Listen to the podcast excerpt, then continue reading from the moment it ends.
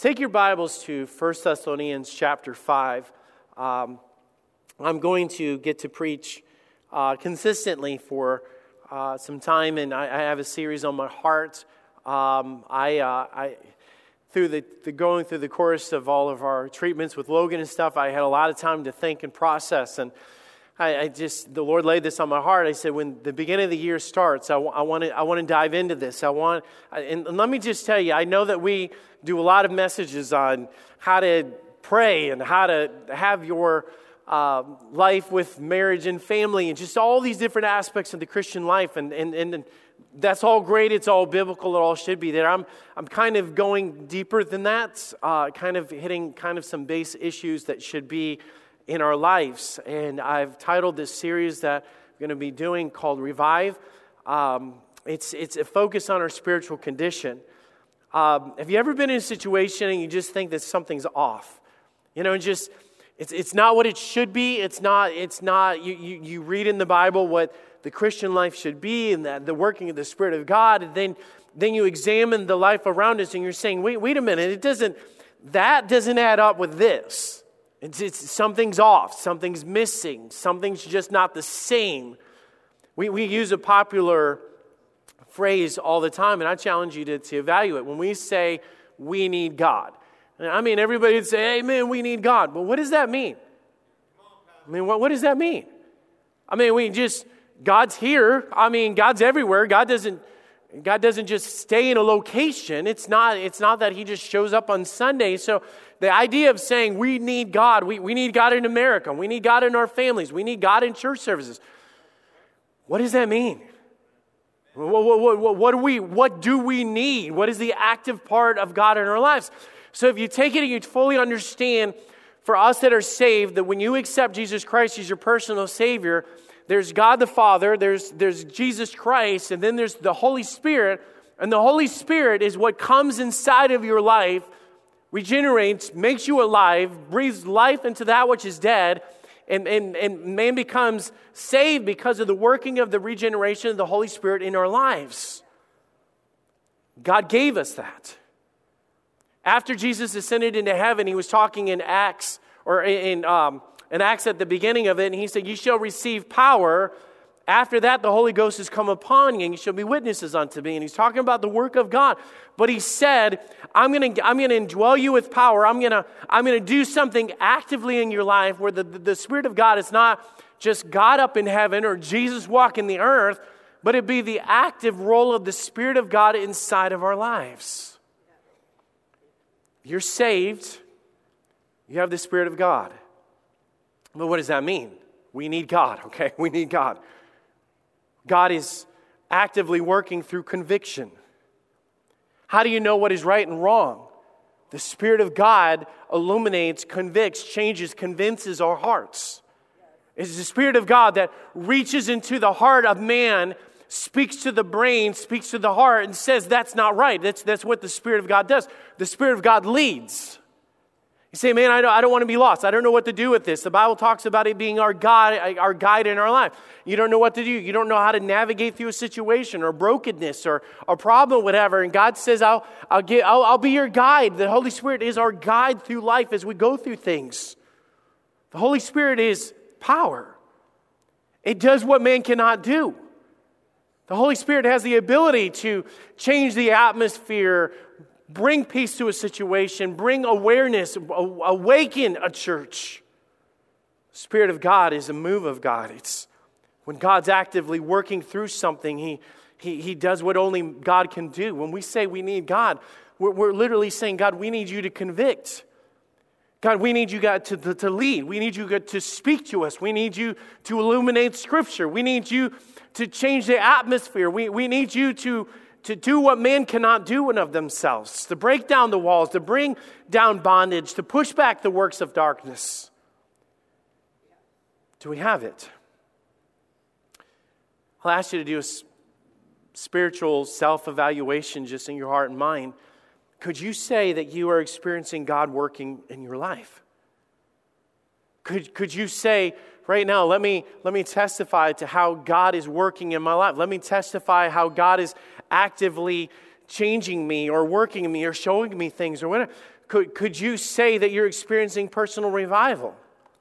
Could we say, even as a church or as a people or as a family, man, I'm experiencing the work of God where we're pushing back the darkness because the Bible talks about Satan being as that roaring lion seeking whom may be devour. He's after you, he's after your kids. I'm going to ask you, is he winning or is, is the Spirit of God working through you to push back? Because a lot of times in our lives, we, we would testify and just say, man, I feel so defeated. I'm just, I'm just saying, as a, as a world or a culture around us, this is what we I feel so defeated. I constantly feel uh, overwhelmed with anxiety. I'm constantly facing fear. I'm constantly, there, there's struggles in my kids' life. There's struggles in my young adult life kids' lives. There's struggles in marriages. I'm talking about people that go to church, grew up in church, been to the Bible conferences, have the Word of God, have, the, have everything that we know that should be there, but all of a sudden in, in their marriages or in their life, it's stagnant, it's dead, it's not working. I'm talking about complications in life.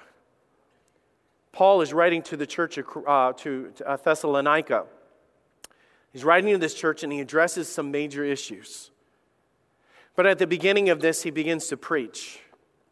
And they're talking about end times and they're talking about the, th- the way that ch- things are changing in their life. And you, you talk about a passage that uh, applies to them and definitely applies to us because it actually more applies to us in the application of we're living in these end times. And they asked this question because they were so consumed about end times. They said, But of the times and the season, brethren, I have no need that I write unto you. He says, Guys, I, I don't know when God's coming back. He said, We could talk about the times and the seasons, but he said, But let me put it like this he says, For yourselves uh, know perfectly that the day of the Lord cometh as a thief in the night. He said, You got to understand how the world's going to be. He said, that The Lord's going to come back as a thief in the night, meaning that God's going to come in a way that is unexpected by the world. The world's not going to be standing out there going, God's coming back anytime. No, they're not going to be ready for it. It's a thief in the night. Unexpected. The lost won't be ready. He says, But ye, brethren, are not in darkness. Then you should be overtaken as a thief. He begins to preach to the church. He said, Guys, you're not in darkness. You're, you're not figuring it out. You're not wandering around in the darkness trying to figure out where to go or what to do or what's happening. He's, he's trying to wake them up. He's trying to stir up their hearts as he's doing this. And he, he's describing the situation of them. He says, But ye, brethren, are not in the darkness that you should be overtaken as a thief should not be surprised. There should be nothing going on in the world right now that we're sitting there going, things are really bad. I wonder why. I, things are really bad. I'll tell you why. Because the world is cursed. The Bible says in the last days, perilous times, difficult, complicated times are going to come. There's going to be a great falling away. People are going to get further from the truth. The further you get from truth, the more man does that which is right in their own eyes. You get a world that is doing that which is in their own right in their own eyes, you have nothing but trouble, trouble, trouble. Man cannot do right in of their own eyes. We must be guided by the truth and guided by the word of God. We're, we're selfish, we're prideful, we're filled with lust, we do what we want, we're, we're, we do whatever satisfies us in the moment.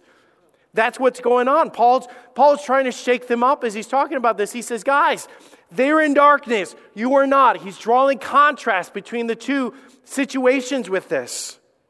It says, verse 5 Ye are all children of the light, children of the day.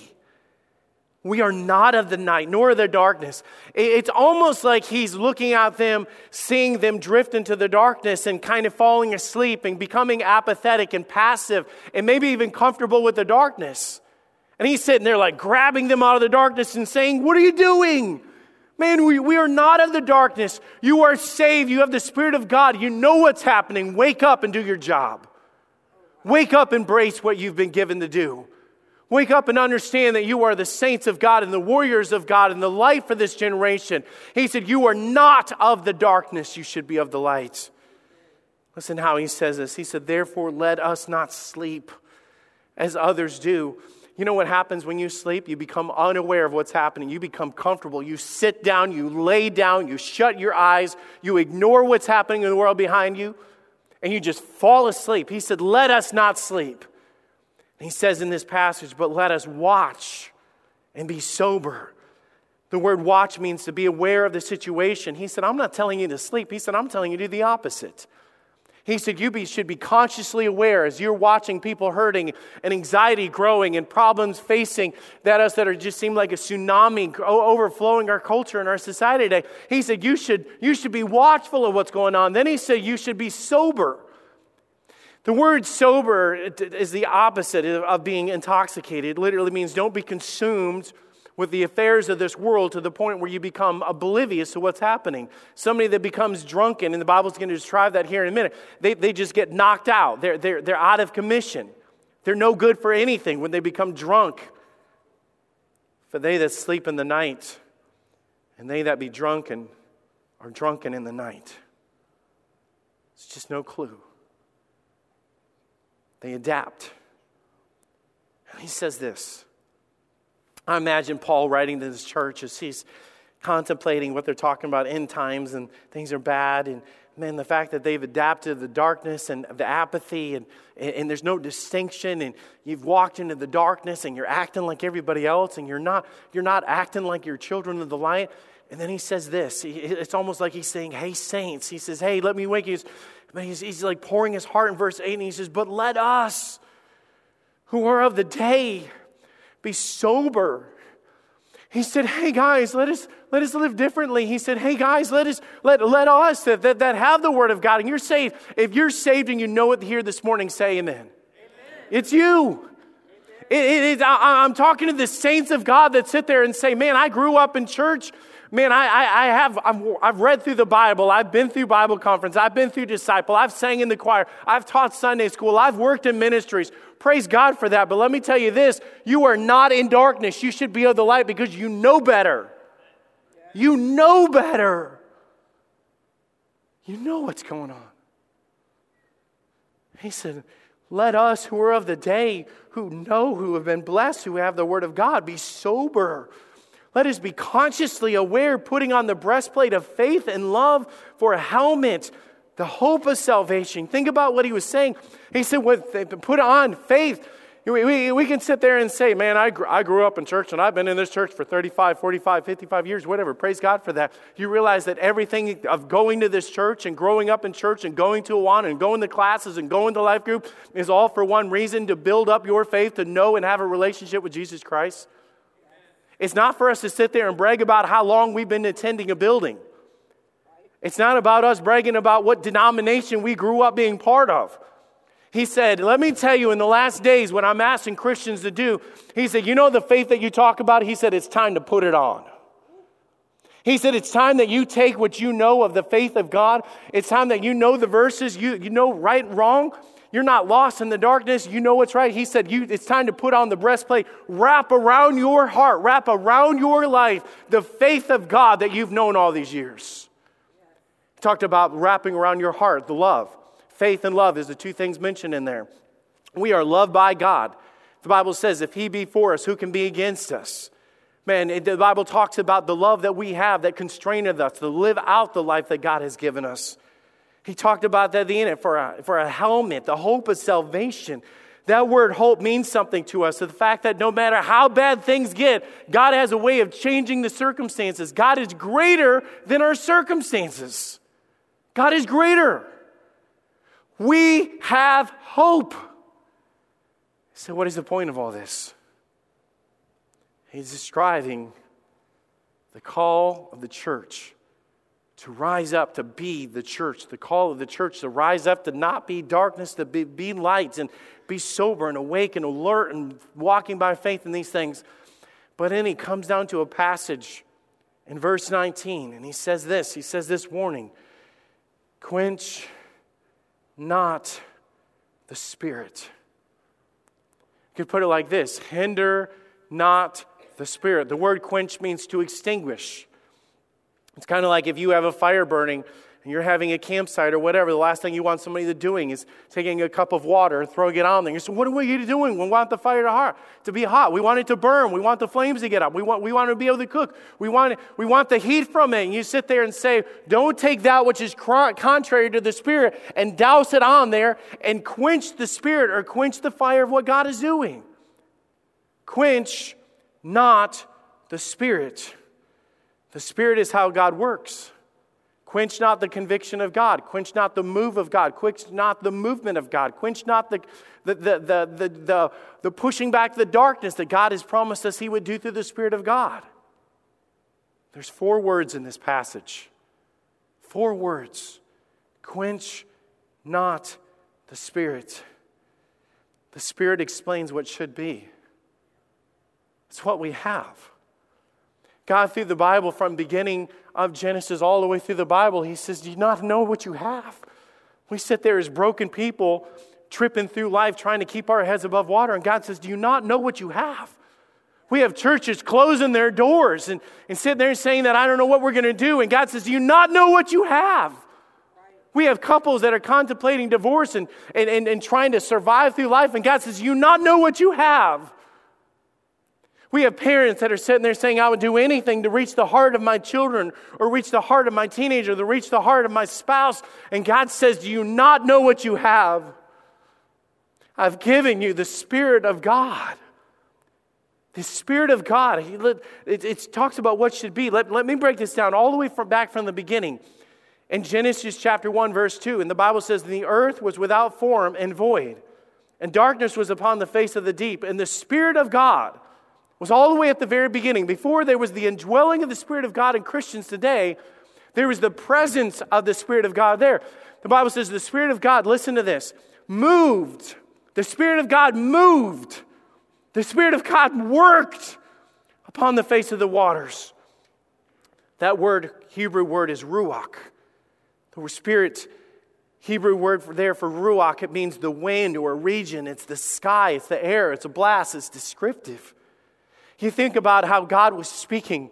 Our Heavenly Father, the maker of all, the creator of all, the Elohim at the very beginning was speaking, let there be light. But there was an activity there. As God was speaking, the Spirit of God that, that God is demonstrating was going out and working and molding and moving. It was the activity of the work of God. As God was saying, let there be sky and animals and everything, the Spirit of God was going out and working in a way that man could never do.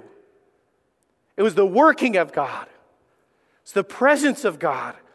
The Spirit of God is, is, was there as a visual, is what he was saying. He said, It's a wind, it's a blast, it's there. You might not be able to see it, but God's saying in every uh, situation, there is a presence there that is greater than what you can imagine. We understand this when we see a hurricane or we see a storm, and the trees begin to bend over because of the, the impact of the wind.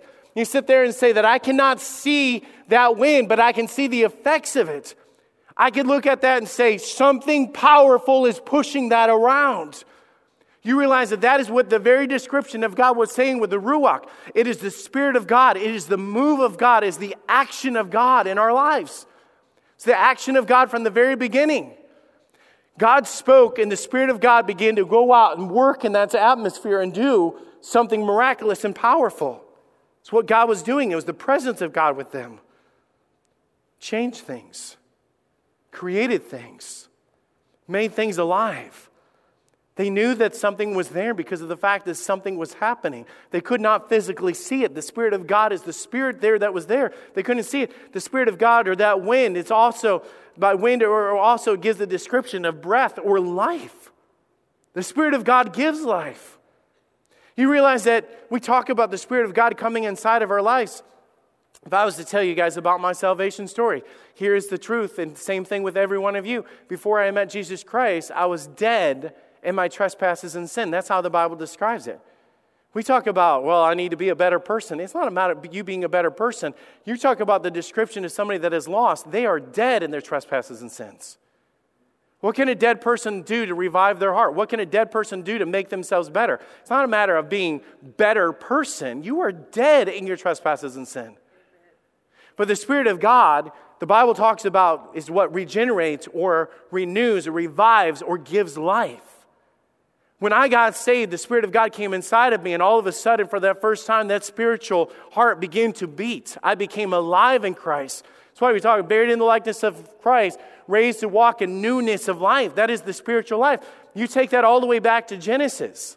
You think about what the Spirit of God did. God formed man out of the dust of the ground, and then what did he do? He breathed into his nostrils the breath of life, and man became a living soul.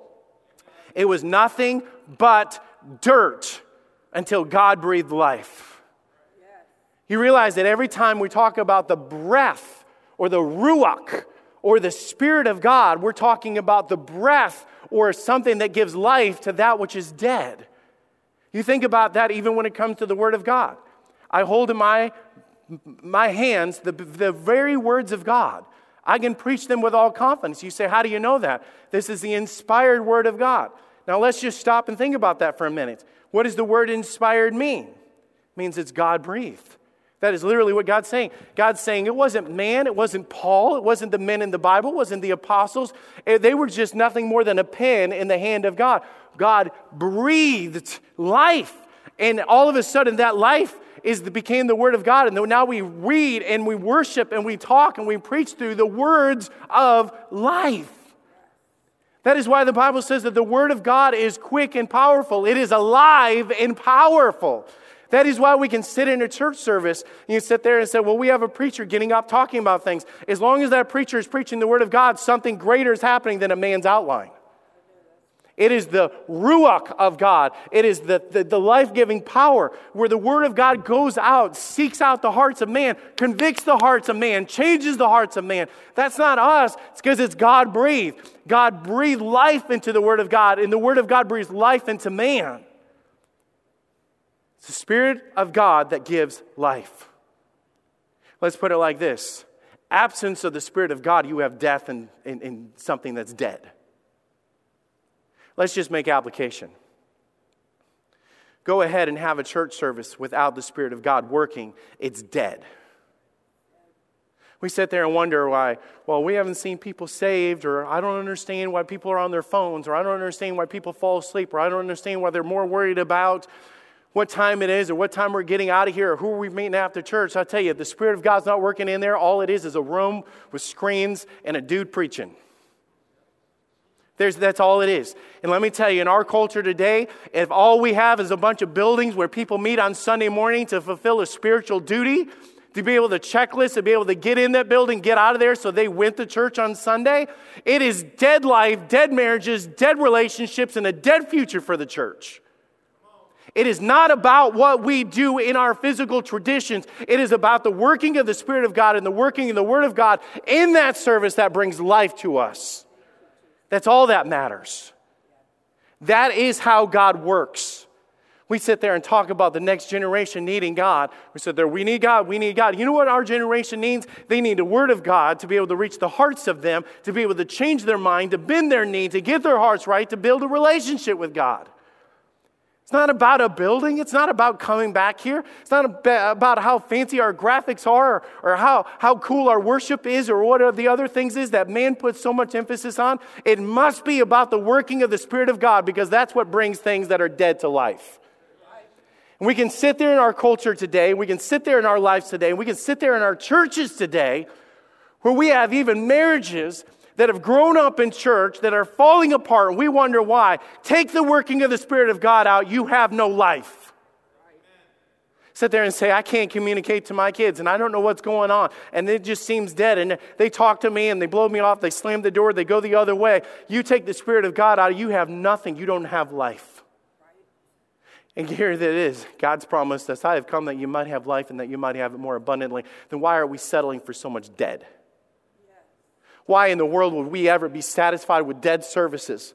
Why would we ever be satisfied with going into a service where we're more worried about the time than we are about the working and the Spirit of God and the convicting God and the change of God? Where in the world have we gone? We've fallen asleep.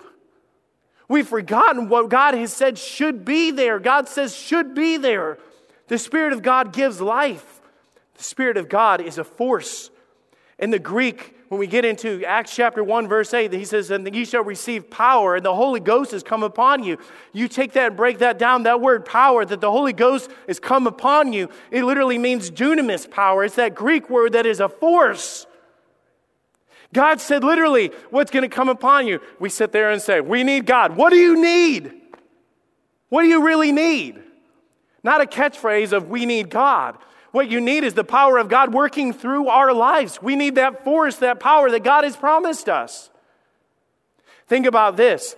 The Bible tells us that in this world today, though Satan's walking around seeking about whom he may devour. Let me put it like this He is walking with your kids every time they're on social media. He is, he is working on their brains, he's working on their hearts, he's pulling them away from God, he's pulling them away from truth. He is working in relationships with them. He is working in their jobs. He's doing anything that he can. He's walking about seeking whom he may devour. He's not playing games. He's not playing church. He's not playing mom and dad. He is out to destroy the next generation. let me just say this He's out to destroy every generation. He's after you as much as you're after your kids. And I tell you, if there's the absence of the working of the Spirit of God, then there's the absence of the force that the Bible has talked about. The Bible says that I, upon this rock I'm going to build my church and the gates of hell shall not prevail against it. You know the power that he was talking about that the gates of hell shall cannot prevail against it? It wasn't us, it was the Spirit of God working through us. What God talked about that He said, I'm going to send up into heaven and I'm going to establish the church and I'm going to raise up a generation. You know what He was talking about raising up? You shall receive power after the Holy Ghost has come upon you. That is the key to the power. The Bible describes it as a force. Satan in the gates of hell is a force. What God has given us is the ability to push back the force, to push back the darkness. As anxiety sweeps in, as fear sweeps in, as disease sweeps in, as all these issues of our culture sweep in, as racism sweeps in, as division sweeps in, what are we going to do to make a difference? Sit there and post something and argue on Facebook? And sit there and post more memes and try to get your point across? It's all in vain. It brings more death. It brings more division. I'll tell you, the only thing that you're going to do, it's not that we wrestle against flesh and blood. It's not against your neighbors or your kids or your spouse. It's not about the people in this room right now that you have a beef with. It's not about the people that you're arguing with. It's about the things behind the scenes you cannot see. It is a spiritual force pushing you around. It is evil wickedness in this world. The only chance that we have of rising up in these last day and age that we have is, this, is to have the spiritual force of the power of God to push back the darkness, to push back what is bullying the church today, because we don't have to be bullied. We have Jesus Christ as our Savior. Why are we being pushed around? Why are we being knocked down? Why are we allowing this to happen in our lives when God has given us the spiritual force that He promised about? This force, dunamis power that he said about. The next definition of that, he said the Spirit of God is miraculous power. Straight there in the Greek, exactly the definition that God's given us. Miraculous power. You know what miraculous means? It means to do what man cannot do. We have so many issues in our world today because there's things that you sit there and say, Well, I've tried everything that I can. Maybe there's some issues in your life you weren't meant to handle by yourself. You weren't addictions in our life and addictions to porn and addictions to uh, adultery and fornication and all the other things that we have, rebellion that sweeps into the hearts of our kids and the next generation, you can't handle it. You can't deal with it. It's bigger than you, it's more powerful than you. And we sit there and say, I want to see God do something. Well, good luck. You can't do it of yourself.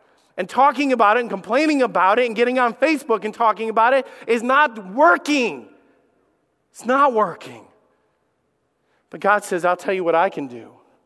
Through the Spirit of God, through that miraculous power, I can reach into the hearts of people and I can change their heart. I, am able to change their mind and the working of their mind that brings them to addiction. I can convict your kids when they slam the door and they go the other way. I can stay in the room. I can sit down with them. I can work in their heart. I can speak to their mind in a way that mom and dad can't. God can do miraculous things. But here's the thing I think we've given up. I think that this has become more of a storybook than a guidebook. We sit there and talk about the stories of there, and we love the flannel graph and the stories and the Bible project and everything else that we do with our kids. God didn't give us a book full of His working to tell us about what He has been a has been God. He is a current God. He's the same God yesterday and today and forever. Why have we given up? Why have we backed down? Why in the world are we the one when we have the force of the Spirit of God that we're retreating when we should be advancing? God says miraculous power. Let me explain that miraculous power. Let me tell you about when Jesus Christ died on the cross and he died in our sins, and sin was so powerful that it, that it, that it took the life of Jesus Christ on the cross. Three days later, Jesus walked out of the cross. You know how the Bible describes that working of the power of God when he did, he did that? Romans 8 11, but the Spirit, the Holy Spirit, but the, if the Spirit of Him that raised up Jesus from the dead dwells in you. He literally talks about the miraculous working of the power of God that He did with Jesus coming out of the grave. He turns around and says, By the way, that's the same Spirit that lives in you. It's the Spirit that lives in you, Dad. To leave your family, to push back the darkness, to push back the, the crud of this world it lives in you. You have it. Sit there, I'm just, I'm nobody. I'm not a good leader. I'm not good this. Why don't you stop sucking your thumb and get serious about the things that God has said? Quit making excuses for ourselves. We're not going to be any good for the next generation if God's called us and you sit there and say, God could come back at any point. That is true. I believe that with all my heart. God could come back at any point. Do you know what that means then? Do you guys understand what that means if God could come back at any point? It means that we are the last generation, we're the last voice. You talk about Abraham and Isaac, and you talk about all the prophets and Paul and Silas and Barnabas and everybody that's preached. God said there's going to be one generation that will be the last generation. I'm going to use them as the last voice, I'm going to use them as the last proclamation of truth. Could it be that God's allowing us to be the last ones in the last two minute warning to stand up and do the work of God for a generation that will have no hope after the rapture happens? The Bible describes the giving of the Spirit of God. As in Acts chapter 2, after he said, Acts chapter 1, the power of God would come upon you. In Acts chapter 2, they were in the upper room, they experienced it. And says, And suddenly there came a sound from heaven as a mighty rushing wind. Do you, does that sound familiar? That's the Ruach that he was talking about. God was literally saying, by the way, hey, the, the, the, description that he was laying out, that Ruach is the, the Spirit of God, the moving of the Spirit of God, the same Spirit of God that worked upon the face of the waters. It's the same Spirit of God that I described as he's talking about that God formed the world and created and gave life. It was the Ruach. He was giving a description. Sometimes in Acts chapter 2, we miss out on what he was saying. He's like literally saying, What's happening? Something powerful is in this room. It's the Ruach, it's the Spirit of God. And it filled the house where they were sitting. It showed up. There was a presence there.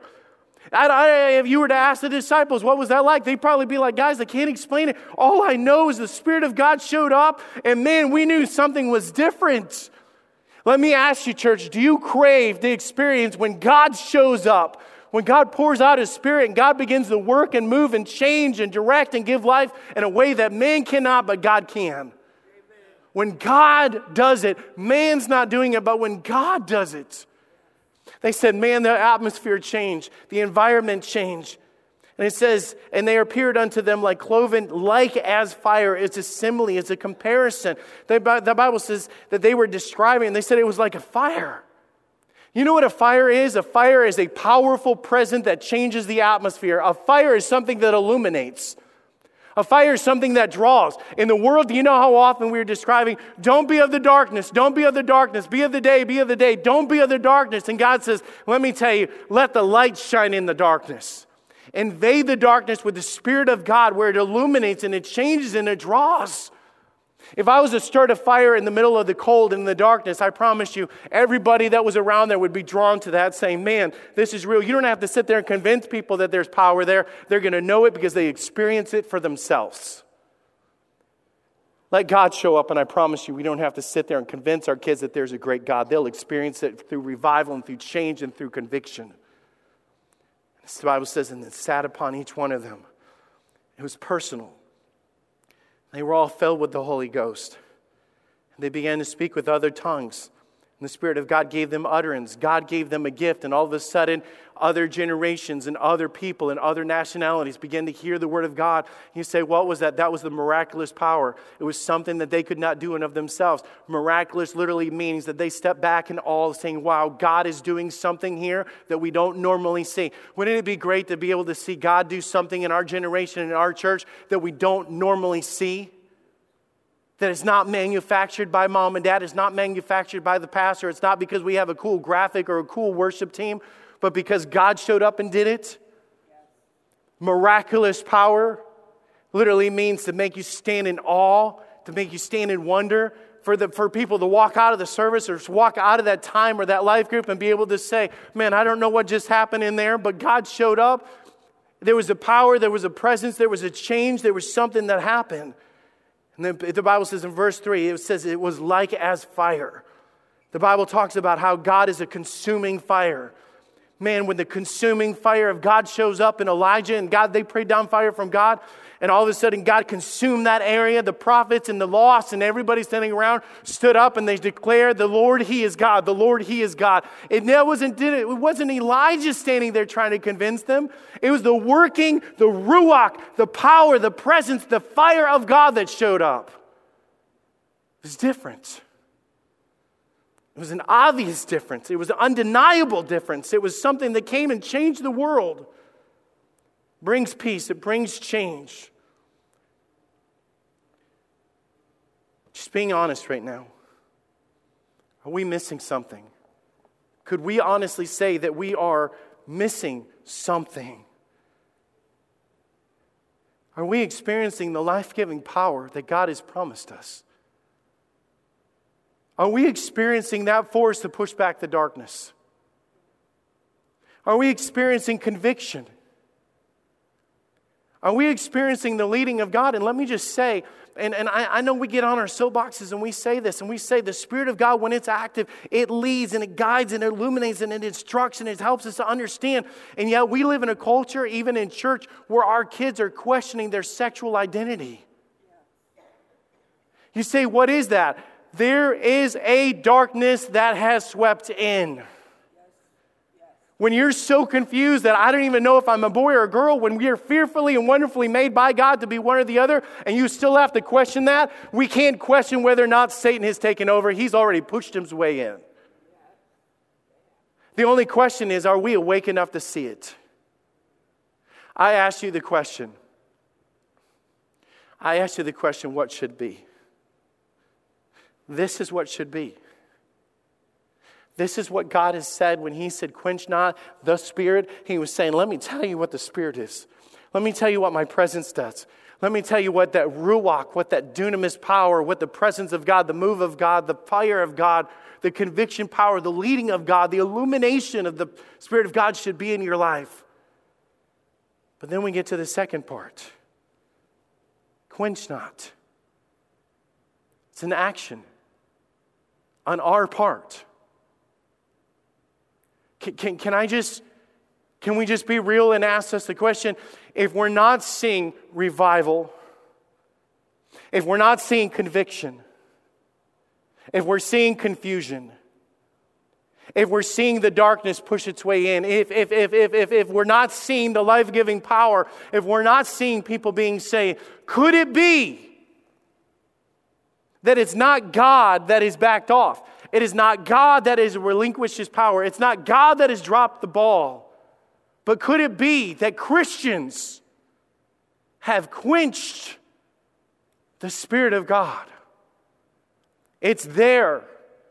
But it's like that fire in that, in that campfire where you threw the water on it or you threw the wet blanket on it. We, we have smothered the working of the Spirit of God. And you say, How is that possible?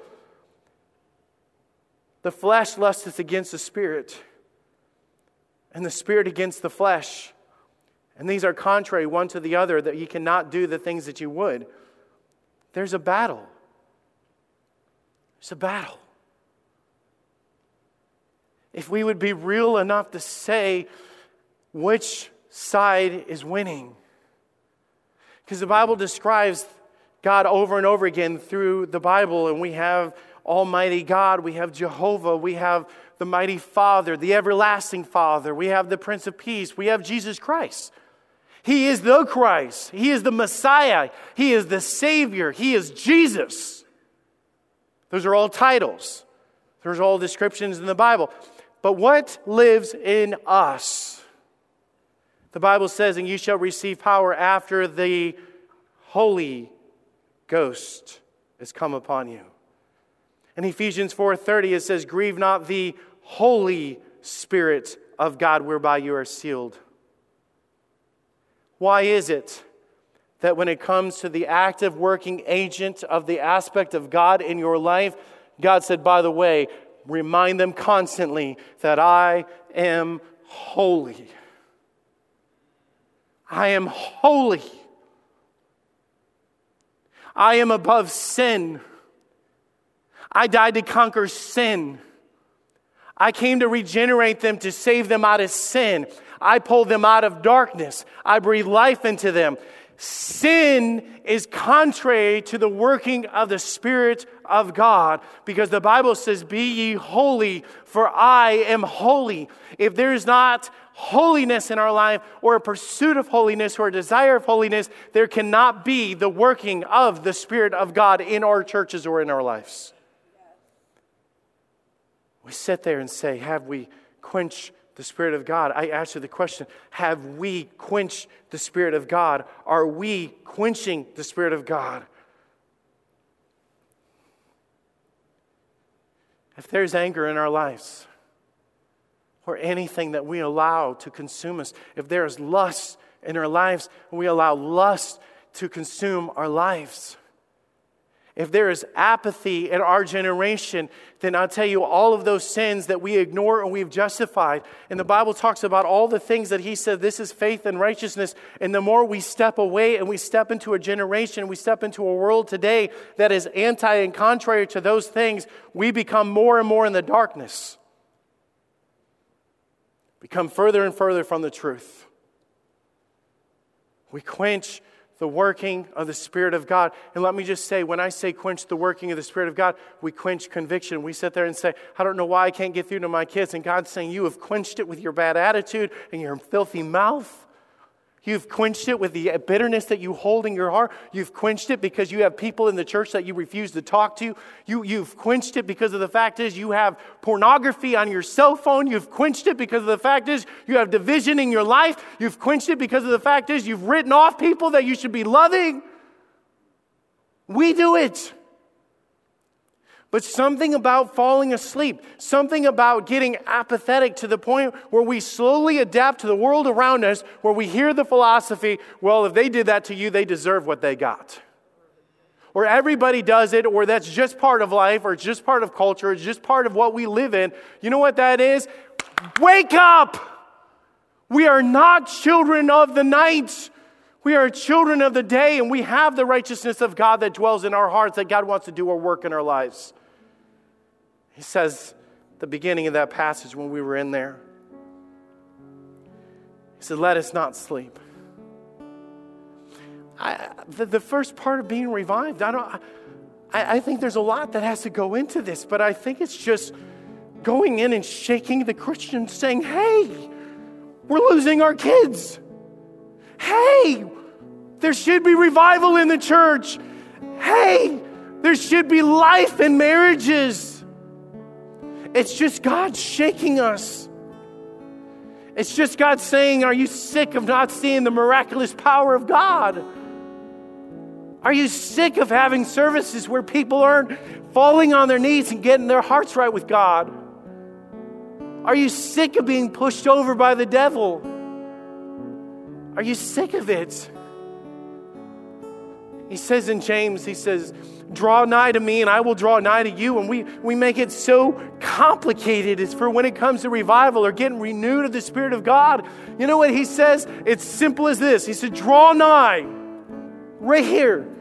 Just take a step back to God. God, I'm sorry because I am mad and angry. God, I'm sorry because I do have lust in my heart. God, I'm sorry because I have written people off.